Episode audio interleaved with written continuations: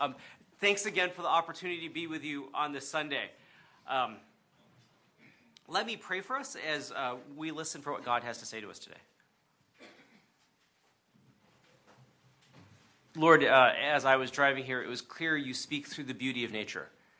And um, for a sunny day, as uh, the leaves uh, are changing, beginning to um, drop, uh, we give you thanks for the way that creation cries out in pleasure and joy at who you are. And I pray, similarly, you tune our hearts so that we. Uh, so that we would hear your goodness, uh, we would respond with joy, and then we would give you pleasure as well. So, Lord, speak. Um, give us ears to hear, we pray, and then tune our hearts to your praise. Amen. Um, as you'll know, I work with InterVarsity Christian Fellowship. It's a ministry with college and university students. And for many years, I used to be on campus um, working with college students more directly. I, my roles have changed over time. But the beginning of November was usually the period where um, it became clear to me who was going to stick with the chapter and who wouldn't. So during the first uh, weeks of the year, you'd spend all your energy um, meeting students, trying to recruit them to the fellowship. You'd be meeting non Christians, trying to evoke their interest in spiritual things.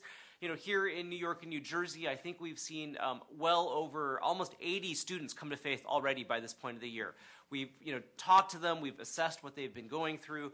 Um, they've made a decision to follow Jesus, and we've been doing our follow up. But now is the time when um, that gigantic list of students that you met over the first four or five weeks of the year would slowly get whittled down to the people who would likely uh, continue with you through the rest of the year.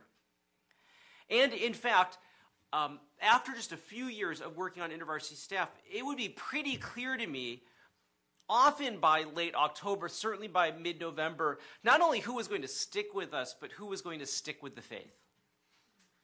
Um, I could tell, often within weeks of meeting them with limited interaction. Um, I, I would see them on the quad. I think in a year, I'm almost positive you are not going to be a follower of Jesus. And the clear signs for me of how I would know that would be um, they would always just say no whenever we'd invite them to come right? So they'd stop showing up at fellowship or they would never quite show up. You'd go, well, okay, if you can't come to the weekly meetings and you're busy, how, you know, can we take you to church? And they'd slowly, they'd decline that opportunity. Um, I, as a staff worker, would often try to meet with them. Hey, you know, could I meet with you? How could I help you grow in their faith? And they'd always demur, right? Uh, I'm, you know, I, I'm really not sure. I'm busy. Something else would come up. They would just blow me off week after week after week. And inevitably, um, I would hear via the people that they knew usually within six to nine months later, that they no longer identified as a, as a Christian. And it was such an obvious pattern that it began to break my heart, even in the first week as I would begin to meet them, because you could just begin to tell um, what was happening. And that's really uh, what came to mind as I was looking at the passage uh, that we're looking at today, 1 John 2, uh, verses 3 through 6. Let me read it again because it's so short um, and it's so clear that I think we have to wrestle with what it means for us. John writes, We know that we have come to know him if we keep his commandments. Whoever says, I know him, but does not do what he commands is a liar, and the truth is not in that person. But if anyone obeys his word, sorry, obeys his word, love for God is truly made complete in them. This is how we know we are in him. Whoever claims to live in him must live as Jesus did. What's fascinating, right, is that John says, look, do you want proof that you know God? Do you want to be sure that you know God? Do you want, do you want to be convinced about it? Then do what he commands, is what he seems to be saying in verse 3. And the implicit, the, the assumption there, right, is if you knew him, you'd really obey him. Why? Because who is he, this God that we're talking about? If you knew him as the creator? The one who makes all things with beauty and joy and delight, complexity and harmony. Then you would obey his commands, John seems to say, because you'd know these commands were designed to create your flourishing. They were designed just for you because he knows exactly what human beings are like and what they need because he made us that way.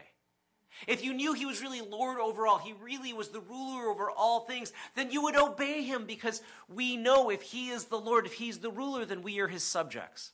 And the appropriate and right thing for us to do, if we are your sub, the subjects of the ruler, is to give ourselves to their rules, right? If you knew that he was truly loving, right? If he actually is love, as John describes him so frequently, then wouldn't you give yourself to him because you'd be convinced that these rules um, these commands, these requirements are actually an expression of love and not control.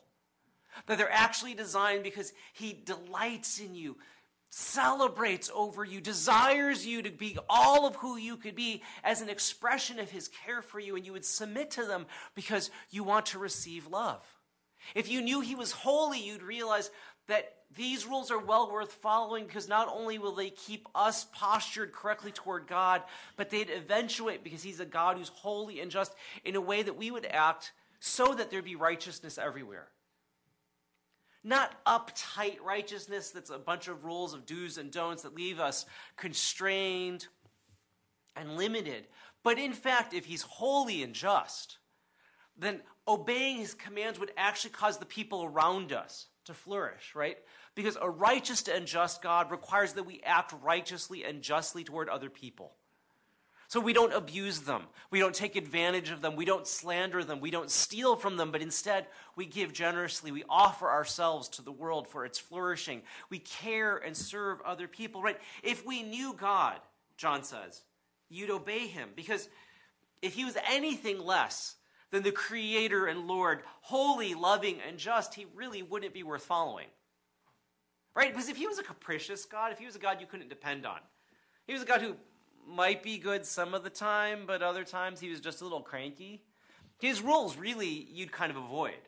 Right? If you thought, he isn't really smart, this God, you begin to question whether you should follow him. If he weren't holy or just, you'd think, well, he may say to do this, but I should really evaluate to make sure that it's a good thing to do. Because, you know, you know with that God, uh, right? If he wasn't really loving, if he was kind of just spiteful, or mean spirited, we'd feel pretty justified in ignoring him. You're a cranky God. We're not paying attention to you. Go to your timeout in heaven, wherever you are, right? But if he's loving and if he's good and he's holy and he's just and he's Lord and Creator, then all of a sudden the commands that we encounter would be actually designed for us, for our benefit, and for the benefit of our communities. They'd be good things. And this is why it's important for John. Obeying God's commands, you'll notice he does not phrase in terms of compulsion. You must obey him. This is required of you, though that would be justified. What he says is, if you knew him, you'd obey. If you really knew him, you'd obey. Um, what came to mind for me as I was reflecting on that was, um, you know how there are some people who change dramatically after they get married? Right, their behaviors change. And if, if you're a man, um, the term we often have for that in our culture, right, is henpecked. Um, and you just think, well, you know, um, there are other less savory terms, but eh, you know, his wife totally has him by the apron strings right now. But if you talk to most men who've changed for the better, who've become more of who you've always longed for them to be, what they'd say to you, I think, is not, my wife is really demanding and controlling. What they'd say is, oh, if you only knew my wife like I knew her, if you could see her the way I see her, then you know the changes that I'm making are not what she requires of me because I can't think of any better way to express my love for somebody I care for so deeply as to begin to reshape my life around the expectations, hopes, and needs of that person. Right? For those of you who are married now or have been married, you know exactly what the, that's like. When you're in love, and when you truly know that person's needs, you aren't forced to do things. You delight in doing those things because it's an obedience born out of love. One of the best examples I've heard of this, or a great example, was um, Robert McQuilkin. Um, Robert McQuilkin um, was a well known missionary. He was uh, the president of Columbia International University for many years. Um, and in about the mid 1940s, he noticed his wife, who had uh, her own teaching ministry, was vivacious, warm as a, a hostess, slowly began to um, fumble they'd have people over for dinner, and he'd be hosting people as the president, and they'd realize midway through the meal that she'd forgotten to cook the meat or to get the salad. And her speaking engagement started to go awry. And over time, what they realized was she had very early onset Alzheimer's. And her um, need for care began to increase. So uh, Robert um, and the board of trustees actually hired a caregiver so that he could continue to work and somebody would be with her at home. And what he said is um, frequently she would just be distressed whenever he was not there, and it was a mile from the home to the university, and she would just find they would find her walking to the university multiple times a day. At the end of the day, actually, he said at some points um, I would help her take off her shoes, and I'd see that her feet were bloody, but she had just kept walking to the university trying to find him. Um, right, and the doctor said, "Wow, that's really love because even as she's her mind is getting cloudier, all she wants to do is be with you." And it came to a point, he said, where it was clear the caregiver could not provide what she needed, and I could not provide what I needed to do for my job. And so, um, kind of at the height of his presidency, he was only, I think, in his mid 50s at this point. He resigned as president. And he said, you know, when the time came, he wrote uh, for Christianity Today, the decision was firm. It took no great calculation. It was a matter of integrity. Had I not promised 42 years before, in sickness and in health, till death do us part? It was no grim duty to which I stoically resigned, however. It was only fair. She had, after all, cared for me for almost four decades with marvelous devotion. Now it was my turn. And, as a, and such a partner she was.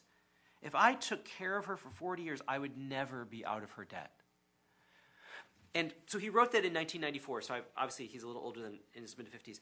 Um, she passed away at 2003. So for 20 years, he was her sole caregiver. Right? Um, as she lost bodily functions, he writes later about um, you know having to clean up bathroom uh, mistakes and uh, accidents. Um, within the last 10 years of her life, right from um, 93, 94, she slowly became less and less communicative. So the last five years of her life, she, she spoke not a word to him. For 10 years, she didn't even recognize who he was. He was just this person taking care of her. And consistently throughout his writings and reflections on this, he said, You know, nobody made me do this, nor did it feel like a burden. This is the woman I love. And even when she no longer knew who she was, I knew her. I saw all of who she was before we were married. I still delight in her now, even though everything I love about her, everything that you'd expect in a marriage communication, care, mutuality, presence are all gone. I love this woman. And somebody asked him um, about 15 years in, Do you ever regret giving up the presidency? And he said, You know, for 15 years, I never had even thought about that. Because it was so clear this is what I should be doing. Because I know her. I love her. What else could I possibly do? And I think it's precisely that kind of a posture that John says we have toward God. If you knew him, if you loved him like you claim you do, then of course you would give yourself to him and do what he asks you to do. What he says then in verse 4, right, is because if you don't keep his commands, it's clear you don't really know him. Because if you don't keep his commands, then really what you're saying is, I don't believe he's really good. I don't believe his posture is one of love toward me. I don't believe he can really provide for me if I trust him. I don't believe he really designed me and therefore knows my needs and my hopes and my dreams and expectations. If you don't obey him, John says, then really don't claim to know him as you're lying if you say you, you do. Right? That's how stark it is. For John. If you knew him, you would do what he commands because he's that good. But if you don't do what he commands, if you don't actually obey him, then you probably don't really know him. There's some other image of a God out there in your mind that's blocking you from seeing the God that Scripture actually reveals. And we all know the difference, right? There are times that we obey, I'll again use marriage as an analogy where you obey not out of love but out of compulsion. And there's an image of your spouse that's crept into your mind, right? They're demanding or cruel, they're controlling or compulsive, they're cranky or particularly needy. And when that happens, um, the relationship begins to break down and you cease to do the things that they need. Now, let me be clear. There are times when spouses are abusive. And that's a very different situation from what I'm talking about. I'm talking about generally healthy people in relationship. And the times that we struggle, I suspect, to do the things that our spouse asks is because um, this image of our spouse has come into our minds that's very different from the spouse that we love. And so it begins to break down. But if we knew them as good, as loving, as postured toward our benefit, we might act differently. I think of a student I met with um, at a camp a few years ago. She was um, a student uh, involved with the InterVarsity chapter at Columbia University. and during one of the breaks during the conference, she came up to me and said, Could I talk to you? And I said, Sure. So we went to um, the side of the dock over at Lake Champion, where I know some, or actually, we were at another Young Life camp. At, we're at one of the docks there, and we sat down. She said, Look, here's the issue. Um, the people in my fellowship have asked me to come talk to you because we've been having this long running fight. You see, I'm dating this non Christian guy, and the chapter really opposes that and I wanted to ask you what I should do. I said, okay, well, tell me more. And she said, look, I know, I know, right? What I don't want to hear from you, she said, was he's going to drag me away from my faith. Because frankly, he is so supportive of my engagement with InterVarsity. He loves the fact that I am a student and I'm thinking about leadership. Um, he always creates time for me. It's never like, come date me or go to the fellowship, make a choice. He's always like, great, let's organize our relationship around your leadership, your schedule as a Christian so he's super supportive. He loves what I do. Okay. And she said, please do not tell me um, that he's going to drag me to sin because he is the most moral, upstanding person I've ever met. He respects my boundaries uh, and my needs. He's not asking me to do anything that I don't want to do. He encourages me to live out my beliefs. So I said, he sounds excellent, right? And she goes, and um, he's kind, he's gentle, he's respectful. Really, he is far better than any of the Christian men I know. And I looked at the guys of the chapter who are out there and I was like, no, that's true. I mean, like, he sounds like a man. They're boys. I would, is he here this week? I would love to meet him. And she goes, no, he didn't come. I'm like, rats. You know, I'm like, he sounds fantastic. I would really enjoy meeting him. So she said, look, if all of that's true, why shouldn't I date him? Because these people are clearly undateable, the Christians that I know. Well, I had to tell her, you're right. I think the men of your chapter uh, 10 years ago or so are undateable. Don't date them. They're boys. Wait for a man. I said, here's my concern for you, though. Would you date him if he said, I just want you for your body? And of course, like any good woman, she's like, No, I am so much more than that. I said, I know. But you would never accept that, right? And she goes, No. And I said, Would you accept if he, if he said to you, You're so brilliant. I love you. I mean, your body, eh, but um, your brain, amazing. And she goes, No, why would I settle for that? And I said, That's my concern for you in this relationship. What he seems to be saying to you is, I love your mind, I like your body, I enjoy your heart, but I don't really believe you have a soul. Why not wait for somebody who will love all of who you are, not just a part of who you are? Right? He may encourage your church going, but he doesn't really believe it exists. And if you really are a Christian, you've oriented your entire life around God. And God's the most important thing in your life, is what you've been telling me. He doesn't even believe that's true or real. So I'm wondering, as wonderful as he is, and I really think he sounds great, do you believe that God could have somebody ahead for you who will love you for all of who you are, not just a part of who you are? Because, my friend, you are worth delighting in, all of you, not just part of you. The challenge for her, right, was to ask the question Do I really believe God could have someone for me who will love me for all of who I am, my heart and my mind, my soul and my body? Or do I need to grasp for the things that I see right now because I can't actually trust Him? And if you think about the ways that all of us are prone to sin, that's precisely the times we break God's commands, right? When we're not really sure He's good enough, not really sure He will provide, not really sure He's kind enough or loving enough to meet the actual needs that we have. But John says, look, if you just could see Him,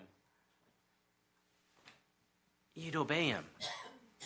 He goes on to say in verse 5 this odd thing. Um, but if anyone obeys his word, love for God is truly made complete in him. what does that mean? I want to suggest it's um, not only do we see God and then obey right, but frankly, um, keeping God's commands completes our love for God. And here's what I think it means love can't be sustained if it's just a set of emotions. In fact, in every area of my life, I think in every area of our lives, um, passion is not enough. But in fact, our emotions tend to follow and are reinforced by our behaviors. So there was a study of a thousand Americans um, that was just done about nine or ten months ago. Some of you may have seen it. And what they found is the people with lasting, satisfied marriages say it's the repeated, habitual, small behaviors that keep their marriage healthy. So what they said was it was something like saying, I love you 10 times a week that made the difference. That was the breaking point for people between people with happy marriages and unhappy marriages. It was just the repetition of I love you. And what they said is even if you don't feel it, say it. It was the common act of walking in the house and greeting the other spouse with an acknowledgement of who uh, that they were there and a kiss, right? So because I don't know about you, but at this point my wife and I when I if I'm home first, my wife comes in, we barely acknowledge each other has come in the door because we're so busy. Like I'm busy if I'm home first, um, cooking, making sure the kids are working on homework. She walks in, and really what I'm looking for is great. Set the table because we are behind by 10 minutes, and 10 minutes behind at 7 o'clock spells doom for us at 8:30, right? So we're, and what the study said was just, it's important that you stop, welcome home, smile I'm glad you're here, quite apart from what I need you to do, right? And for her to walk in and acknowledge, I see you.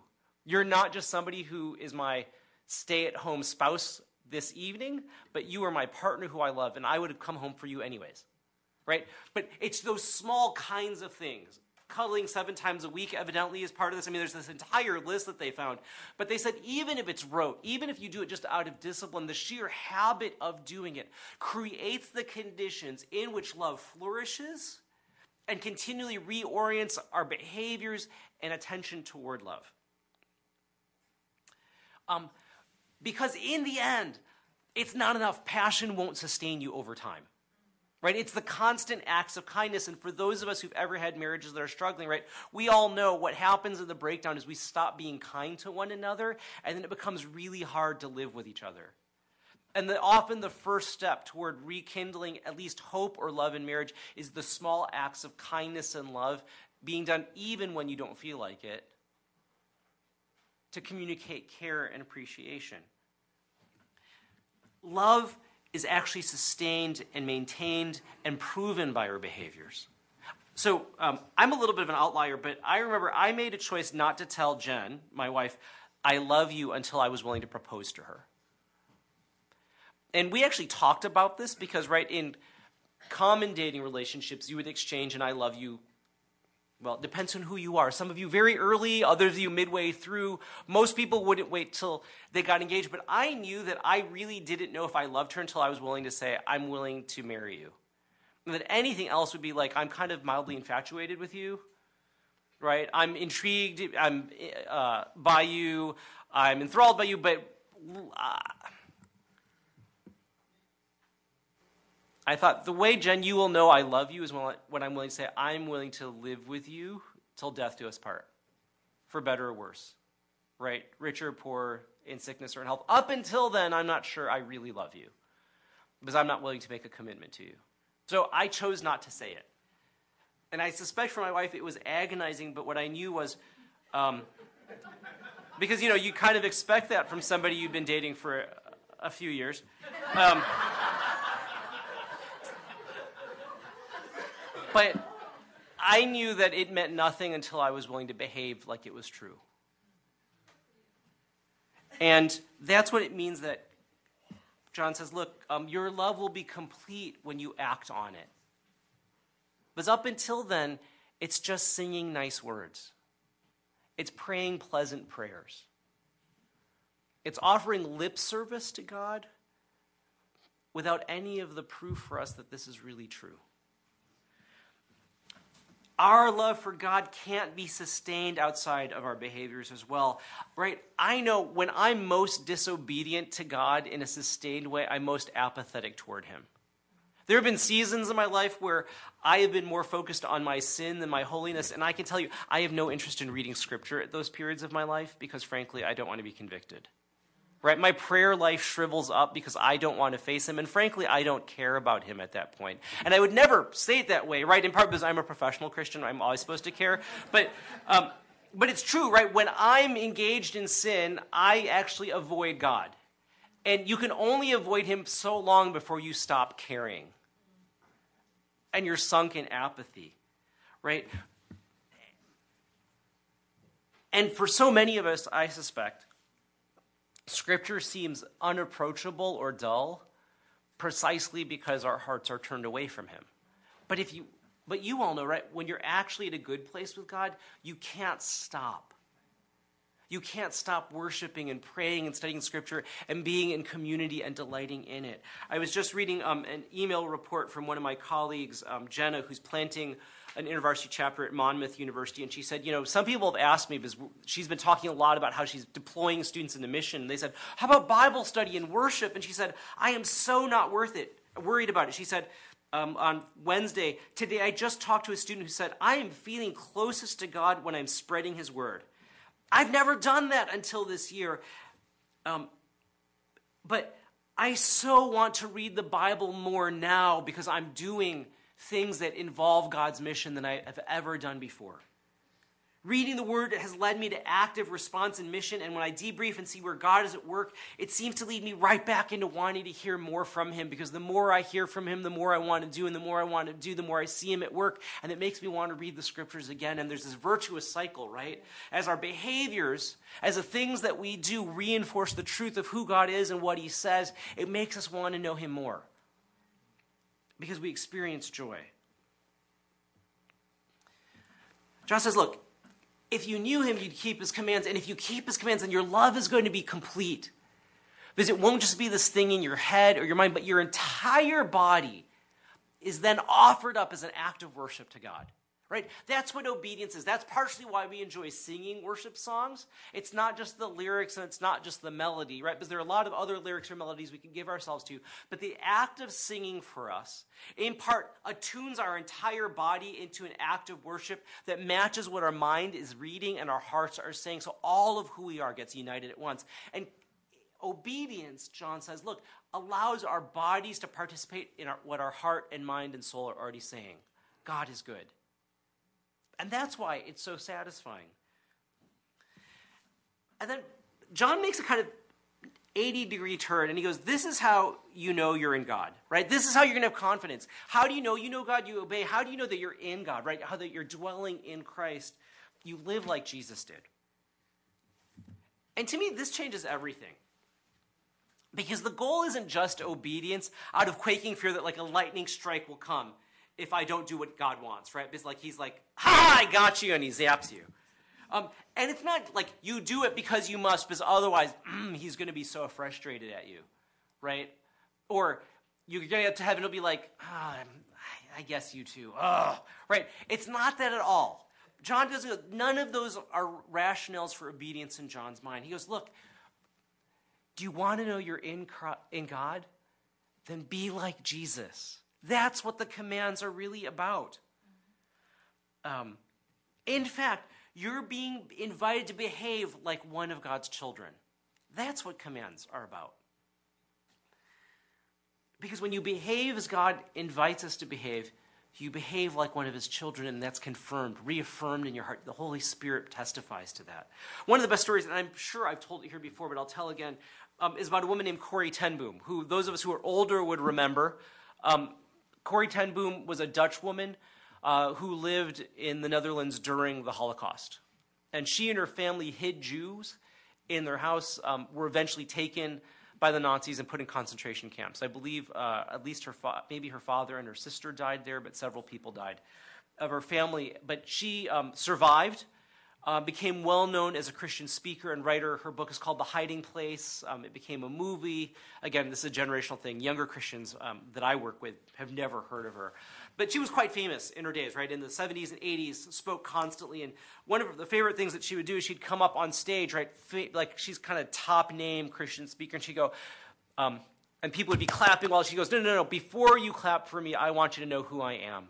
And people would laugh, like, We know who you are. That's why we're here tonight. I mean, right? Like, um, and she'd say, My name is Corrie ten Boom, and I'm a murderer. And people be like, Right? That's not the testimony I heard.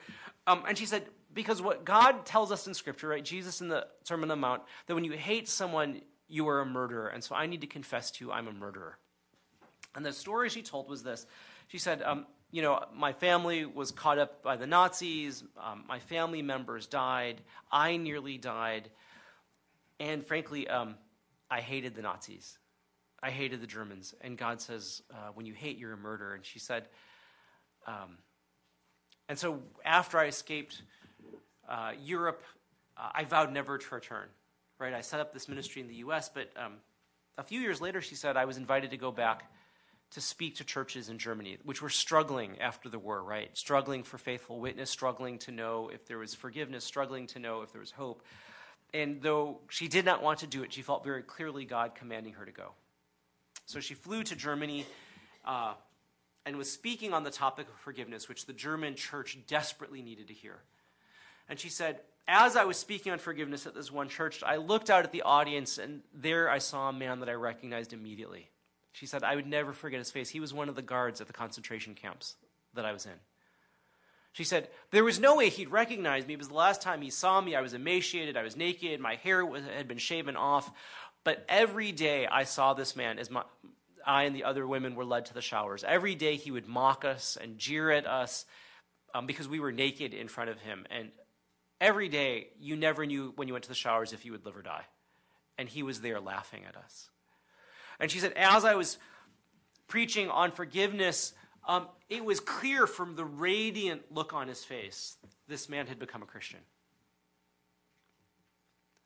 And she said, I finished my talk shaken and went to the back of the church to shake people's hands as you do. And he, she said, Of course, what happened was he, the man came up to me and stuck out his hand, clearly not knowing who I was, and said, Sister Corrie, isn't it amazing how God forgives?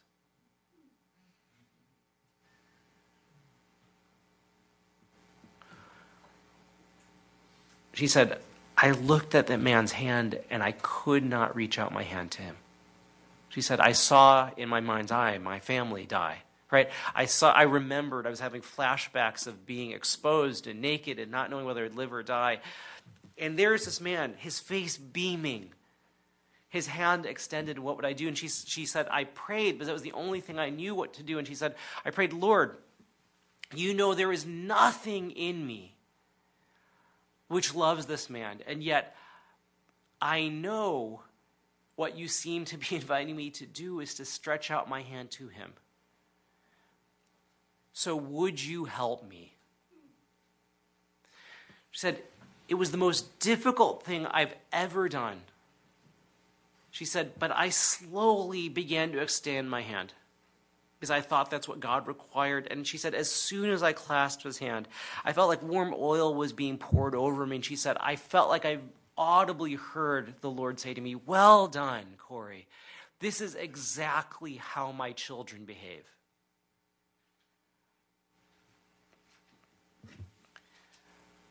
When we obey, we're actually not following a series of rules or commandments, but we're living into the reality that we're God's children. And in fact, when we do that, whether in the dramatic end of a Corrie ten Boom, right, meeting somebody who is partially responsible for the death of your family, or even something as small as waking up in the morning and choosing to greet people with grace rather than grumpiness, right? Whether it's trivial or gigantic, whether it's quotidian or really cosmic, what I believe to be absolutely true is when we do those things, what you hear for just a brief moment is, well done. That's exactly how I desire my children to behave. Right? When we speak the name of Jesus at a workplace in ways that bless rather than um, burden. Right? When you offer a small appropriate witness when given an opportunity rather than backing away. When you take a moral stand, not to compromise on an ethical issue at work, but to take the painful choice to confront it. When you choose to sacrificially love your spouse or your children, even though emotionally there's nothing left in you that day. What we're doing, right, is we're pressing into actually being one of God's children. In fact, what we're being invited to do is to behave as God Himself behaves, right? Because what we have is, in fact, a model for what it looks like to obey God's commands. We have Jesus. Now, it's easy to go, well, sure, if you're the sinless Son of God, these commands aren't very difficult. But the beautiful thing, right, is that we believe not only was he fully God, but he was fully human, and that Jesus actually models for us. He's an icon, the image of what God is like. And when you look at Jesus, if you become more like Jesus and do the things that Jesus does, you're doing what the Father requires right? It's no longer about a long list of rules. This is how we differ from the ways that the Pharisees were interpreting the Old Testament, right? There are 660 plus rules that you need to follow, 400,000, I don't know, um, ways to interpret those. but Jesus shrinks it down and he says about his own ministry in John 5, um, verses 19 through 29 I'm listening to the Father's voice and I'm doing what I see the Father doing. That's all I'm doing. And he says, You do that too. Listen for the Father's voice and do the things that you see the Father doing. Or Jesus reduces it all down even further and he says, Look, you want to know what the commands are about in response to a question? He says, Love God with all your heart, soul, mind, and strength. Give yourself to him. And then love your neighbor as yourself. Do this, and you fulfill the law. And if you look at Jesus, that's precisely what he does, right? He loves God with all of who he is. And um, occasionally, it's painful and difficult, as you see in the run up to Gethsemane and the cross. But what strikes me about Jesus as you watch, it, watch him loving the Lord with all of his heart, mind, soul, and strength is that while there may be agonizing moments, you never see grumpiness. But in fact, you see somebody who delights in children and laughs in their presence, right? Who um, is delighted to be alone with God and then be engaged in his mission, to have a deep sense of purpose and joy a deep sense of clarity about what he's doing and who he's becoming and what he's about. What you don't see is somebody like, ugh, he's just so demanding, my father, and staring up in the ceiling. But instead, you see somebody who lived with, it seemed, the utmost freedom and yet the utmost purpose.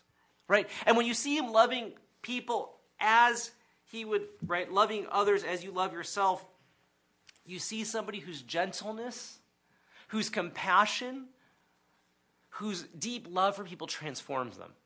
And you see him confronting the powers of evil that oppress them. Right? Demanding that religious rules and political systems get changed over time so that the people who were being oppressed would be lifted up. In fact, if you follow Jesus' invitation to love God and to love the people around you, you satisfy the commands, and Jesus gives us a model of that. And I think it makes everything different, right? Because the commands aren't there because God has this rule bound way of wanting us to understand what He's doing. In fact, these commands are God's invitation to become more like Him. And that's precisely why, if you knew God, you'd obey His commands because you realize the commands were designed to shape us into people who look more like God, who look more like Jesus. And there'd be joy. So, brothers and sisters, here's the challenge for most of you, I suspect, in this room, because you, most of you look pretty familiar over time, which is really a pleasure to me. Um, you probably already know enough. You probably already know enough about God. And in fact, our knowledge about God so far outstrips our obedience that I've actually known one or two people who were stuck in their relationship with God um, and told them, you know, how about you just stop reading scripture for a couple weeks and just do what you already know to be true? And let's not see if that doesn't jumpstart your relationship with God. And normally what they say is, no, no, no, I'd rather just read scripture and keep trying. And I'm like, no, no, see, that's the problem. I'm convinced if at home you woke up each morning and said, Lord, what is your task for me right now? And you did it, your passion for God would awaken. I think as you go to your workplaces or your schools or your neighborhoods and you ask, the Lord, what do you have for me right now? What am I supposed to do? And you just did it you'd regularly hear his voice. Well done. That's exactly how I want my children to behave. As you thought about the way you prioritize time and money and friendships and relationship, and you said, Lord, what do you want me to do with this? And you did it, you'd hear his clap, right? You'd hear us, yes, that's exactly it. And what you begin to find is the more you do it, the more he'd speak. Because, right, who's going to keep telling you to do something when you clearly you're ignoring him? And the more he began to speak, the more you'd recognize him. And the more you'd recognize him, the deeper you'd know him. The deeper you know him, the more you trust him. And the more you trust him, the greater joy you have. And actually, all of that would then begin to prove you really know your God. Because you can't know God from a distance, abstractly, right? I can read biographies of people but it's not quite like being in the same room with them. For those of you who do job interviews, I can read a lot of resumes and a lot of job applications, but until I sit down face to face with them, hear their story, and watch them in action for a while, I don't really know who they are. You can keep reading, you can keep praying, you can keep singing, but until you actually obey, you won't actually know Him because in the obedience becomes the interaction in the obedience comes the completion of our love, where we say, not just my head and not just my heart, but all of who I am. And the remarkable thing is, then we're transformed to look like Jesus. That's why when I'd meet these students at the beginning of the year, the challenging thing for me was always when they wouldn't go to church, when they wouldn't come to fellowship, when they'd stop going to Bible study, I knew we were in danger.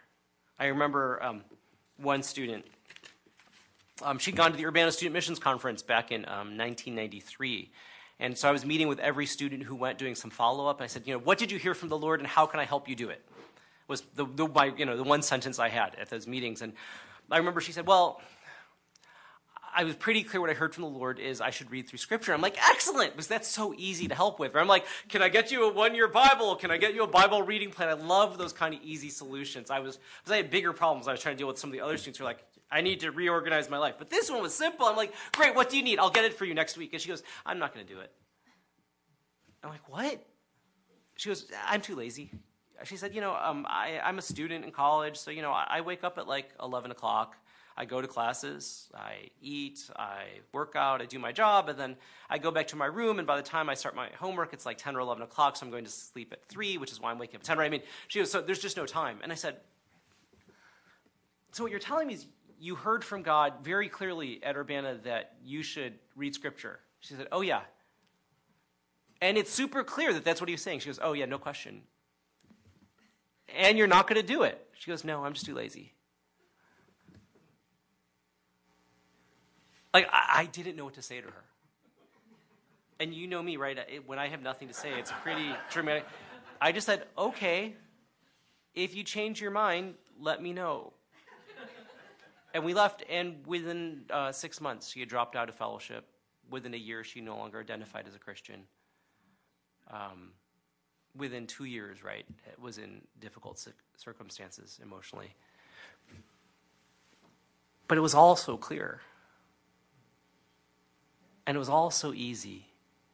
And it all ended up coming down to so, why didn't you do what you clearly knew God was asking you to do? So, brothers and sisters, if you're stuck spiritually right now, let me invite you. What's the one small act of obedience that you could take today? And I have no idea what it's going to be, but what's the one small thing you could do? Because I think there's a virtuous cycle that begins, right? Um, if you're angry at God, what's the one small thing you could do in obedience to who He's revealed Himself to be so that you can begin to jumpstart your spiritual life again? For those of you who are doing well with God, let me encourage you continue because there's joy, as you know already, right? There's deep pleasure and hope. There's the deep um, satisfaction of knowing slowly, ever so slowly, I'm looking more like Jesus as I do the thing God invites me to do. And slowly, as we do that, we know more about God. We love Him more deeply. And when you look more like Jesus and know Him and love Him more, that's a worthwhile investment. Let me pray for us.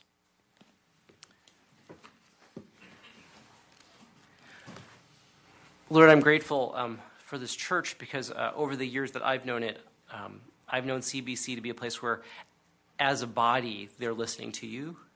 As a community, they're constantly trying to obey you. They're reshaping who they are and what they do, how they follow you um, and how they're reaching out all in obedience to who you've revealed yourself to be. So I pray that this would be a church which more and more knows it's God find its love for you complete and looks more and more like Jesus because this part of Upper Westchester desperately needs to see Jesus and desperately needs to know that they're people who know God. Would you do these things for your own name's sake? Amen.